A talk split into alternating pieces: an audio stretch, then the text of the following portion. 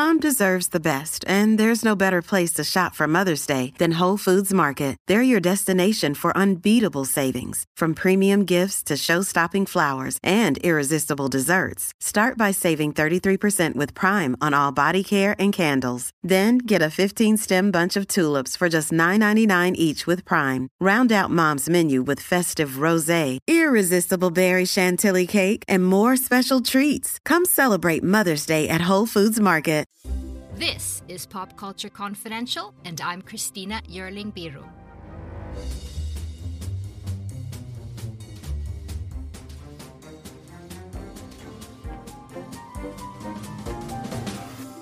Hey everyone, welcome. Thanks for joining me for this tasty treat, a little amuse bouche of a chat to prepare you for the excellent, dark, funny, and satirical The Menu. I'm so happy to be joined by the film's writers, Will Tracy and Seth Reiss. Tracy and Reiss worked together on The Onion, the satirical news publication. Tracy, a writer on Succession, wrote one of my all time favorite episodes, Tern Haven, where the Roy family dine with the Pierces, two families on opposite ends of the political aisle, but both obscenely rich. Tracy and Reiss gave their script to director Mark Mylod, who worked with Tracy on Succession, and it was just too delicious to pass up.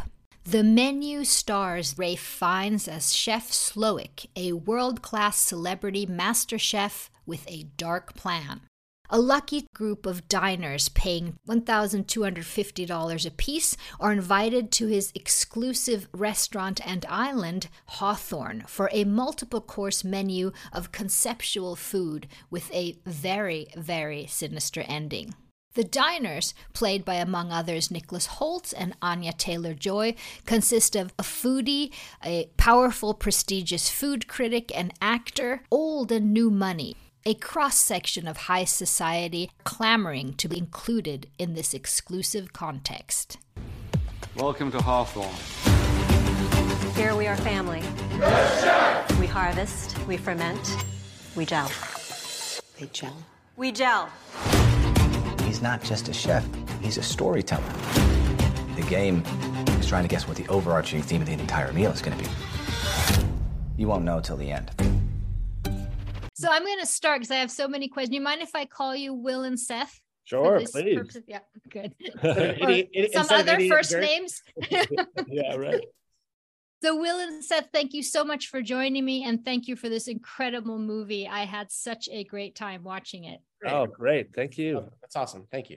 So, Will, I understand that the idea for the menu came from a dinner that you and your wife had in Norway, and I'm afraid to ask what happened on that dinner, but I'm going to anyway. Will, Yeah, I mean, Will died. yeah, no one died. No, No, I mean I, it was it was a, a, an intense psychodrama that was incurring only in in my head. Um, uh, it was a a quiet dinner in which nothing dramatic whatsoever transpired. But I'm a somewhat claustrophobic person, and I, um, for some reason, had not uh, calculated the obvious fact that oh, I'm going to be on an island and it's going to be a long dinner, and I'm going to be stuck there, and we're going to be away from the mainland in Norway and uh, what if something goes wrong and we're being served endless amounts of kind of strange nordic food? And uh, i found the experience slightly disconcerting as a as a um, neurotic person. But also as a as a writer found it um, I, I was aware even at the time that that would be an interesting precinct for something. Any any place that dredges up that kind of extreme feeling sometimes can be a, it's a good sign that there might be a story there um, And was your wife able to enjoy the dinner when you're? Oh yes, she's been able to uh, tolerate and sometimes even enjoy my neuroses. I think it's the greatest show on earth. Happy to hear that. so, uh, so yes, uh, uh, and I remember telling her at the dinner, you know, I think as a by means of distracting myself. Uh, Seth and I are old friends and old colleagues um, from writing at uh, The Onion, um, and so kind of old comedy writing pals. And so it seemed to me that that might be a, uh, and to both of us that that might be fertile ground for some sort of satire and maybe ground that hadn't been tilled before. Seth, I understand that Dominique Crenn, a French chef now based in San Francisco, was a consultant on the menu. And she's actually the first woman in the US to be awarded three Michelin stars. What are some of the things you learned from her, the details about this world, this cooking? well for, me i learned i learned everything from her uh, but, but actually no what, what i what i learned from this episode is brought to you by reese's peanut butter cups in breaking news leading scientists worldwide are conducting experiments to determine if reese's peanut butter cups are the perfect combination of peanut butter and chocolate however it appears the study was inconclusive as the scientists couldn't help but eat all the reese's because when you want something sweet, you can't do better than Reese's. Find Reese's now at a store near you.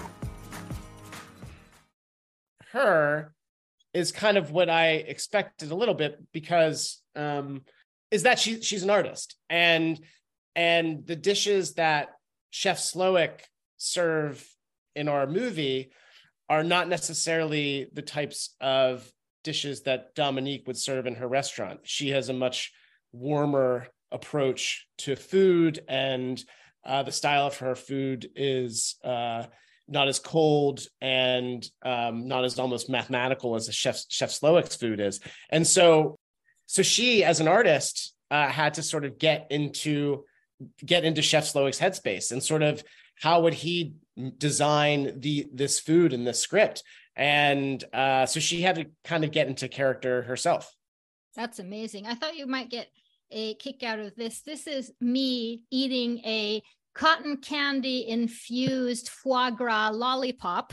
Sure. Yeah. At nice. the only at the only restaurant that type of restaurant I've been to, it was, was not it very filling. Um, was it good? it was it didn't taste much. I, I needed more food, I can say. But that type of food, in terms of research, sort of debunking the experience, what did you do? How did you do that? yeah um, in terms of debunking the experience yeah, yeah. I, I, I think that um a lot of it was about the, the, the characters that we populated that room with but uh, you know a lot of it was just doing quite a bit of research into that type of modernist food which i think seth and i vacillate between the two poles of thinking it's kind of magical i look at that photo of the cotton candy in in foie gras and part of me feel rolls my eyes and part of me feels like I bet that was cool. that would have been a fun night and I wish, I wish I tried that. I can't help but have I, I feel the same I feel the same said, exact way. Yeah. I feel the same exact way. I mean, I, what a what a cool idea. I've never seen that before and that somebody brought something to life uh that we had never experienced. So and I think sometimes lovely with if you're writing something that is not to use what in Seth and I in our previous lives is more straight comedy writers that word satire can be a bit of a dirty word sometimes amongst comedy writers because sometimes it's it seems like a highfalutin word you know uh, about uh, comedy that's not actually funny. Uh, but uh, but I do think there is there is good satire and bad satire and I think good satire demands uh, oftentimes to have some degree of empathy or appreciation or love for the, the, the subject or the world to really understand it and to and to really come at it with uh, with the the, the nuance required yeah. it has to, to be authentic yeah yeah I, I, mean i think yeah. i mean typically artists don't make things for the most part the artists don't make things because they truly hate them and they truly want to take them down it's usually starts from a place of deep deep love for that thing or and, interest. Yeah, right. What's that? Or just fascination, interest. Fascination, yeah, yeah, fa- fascination for, with that yeah. thing. That's that's actually quite healthy and um, yeah. not actually not actually mean spirited. It's just you know I can simultaneously be very wary of Chef and his ego, but also be utterly fascinated with how he's fascinated with his ego and right. understand why he is fascinated with his ego and why he is and and how his ego drives him for better or worse um i i don't i don't hate him for that and i i don't love him for that i'm just fascinated by him And you were talking about the the patrons that you've written in this film. It's really a cross section of several types of really obscenely rich people. Talk a little bit about the people that are drawn to a place like Hawthorne and why. I think everyone in that dining room has something to gain from what that restaurant means culturally, and even if they're not aware of it necessarily. But you know, uh, the there's the foodie at at at uh, the Tyler character whose whole identity is based around what they're making in that kitchen. Uh, but then there's also the the food critic whose um, kind of cultural status depends upon uh, people uh, on being considered or thought of as the arbiter of what is good and what is bad in the world of food. Then, then there's the tech guys sort of at their table who actually have a financial stake in in the product, and so everyone there even though they maybe think of themselves as um, culturally somehow apart from that restaurant, they're it's all part of the same somewhat sickening ecosystem, which I think has made is part of what's contributed to Chef Slowik's um, increasing um, frustration and but and there's like a certain kind of rich person like trump he would never like that food right i mean that's the thing yeah. right it's sort of like you, you look around the room like that and there are certain people who are there for reasons of status and affluence and that's they are swimming where other fish like them have would swim and that's the only right. reason why they're there and then there are people who are there because they actually might not be rich maybe they saved up i mean we don't really know how much uh, money tyler has or or how much uh, um, money uh, the food critics um, companion has but they're right. there because it's a special occasion and i actually sorry no i actually think someone like donald trump would not only go to a place like that whether or not he liked the food, he would say he loved it. And he would also try to be Chef Slowik's friend because he sees an alpha and he wants to be friends with another alpha who has a lot so of to the context. Uh, yeah, who has a lot of, cultural capital. yeah, that's he right. Would, there is nothing more than someone like Donald Trump would love to do than put Chef Slowik in his contacts in his phone. So yeah. like, yeah, so that you know, we we see him as like a Diet Coke, Diet Coke, and like hot dog like guy or whatever. But well, we've seen pictures of him at Don George. Yeah, but he eats yeah. it. He loves being seen and going to like he's yeah. a rich, he's a billionaire. I think I think the one the one the, you know the one the one thing that Will and I were also excited about with those people is not so much also their wealth, obviously, that their wealth is a way in, but it's also just about entitlement and just how you can be not rich and still feel entitled. And I think there's there's there's something in our culture now of just constant consumption, consumption, consumption of content. And we don't tend to think about how hard it is to produce that content, or we don't think about uh, the people providing it for us. All we want is just to continue to consume it and consume it. And on the other end, though, if that is your vocation, that's what you've chosen to do to provide the content, you have to come to terms with that in, in some way. You can either continue doing that or kill everyone. right. well, that's a good. Um, I mean, you've written for, or Will, you've written for Succession. You know, there's White Lotus, there's Triangle of Sadness, there's all these. Um, why do you think the time is ripe for talking about satirizing class like this? Yeah, I mean, I think there's there's uh, obviously there's some there's a dissatisfaction in in the culture maybe about people um, who feel as though because of this stratification of our of our politics and and because of capitalism, people feel they have um, very little voice in our political process, even though we're um, supposedly a, a, very advanced and free democracy. So I think you know it's it's what what can we affect? Um, uh, what how do we participate in our society? sadly it's more and more through entertainment and so it's it's uh, to me i think it's inevitable that these frustrated stories about capital are going to make their way into our entertainment because where else can we uh, uh, show our activism? That's where else can we affect change? And i it's honestly though seth and i weren't um, th- these it's not an issue we talked about that much during the writing. I mean i think we were focused specifically on on culture and content and these types of restaurants and and these types of egos and these types of artists. It just so happens that you know yes chef is an artist but other artists can make a really really expensive movie but you don't have to be a really rich person to go see it At a restaurant, if you're creating this really expensive, elaborate, amazing meal, there's a price point, and so the people Right. who can make it in, the price of admission is steep, and Right. um, that's part that's part of the issue for him is that um, he's limited the clientele to a certain type of person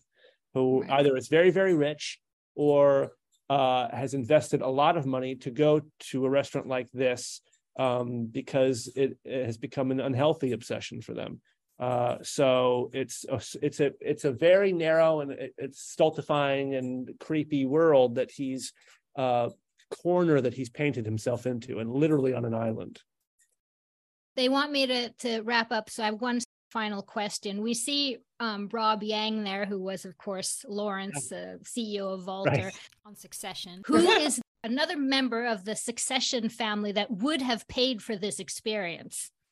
That would have paid Kendall, right? experience. I mean, I would say Kendall would probably this is closest to Kendall. Um, I think he would like to be adjacent to a kind of where he thinks uh, extreme wealth and uh, extreme um, disruptive creativity join. And I like I think he would like to think that he embodies both of those aspects.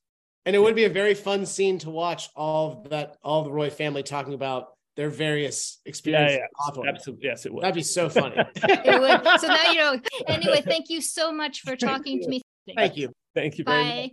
Thank you so much to Will Tracy and Seth Reiss for joining me. The menu premieres in theaters on November 18th. And thank you so much for listening. Please subscribe to Pop Culture Confidential wherever you get your podcasts. See you next time. Bon appetit.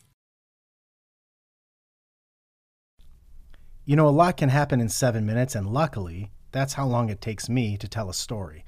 My name is Aaron Califato, and I'm the creator of Seven Minute Stories. I'm proud to partner with Evergreen Podcasts, and I'd like to invite you to join me on this journey. I'm going to take you on some crazy roller coaster rides using my unique extemporaneous storytelling style, and together, we're going to try to make sense of the world, all through the art of storytelling, and all in approximately seven minutes.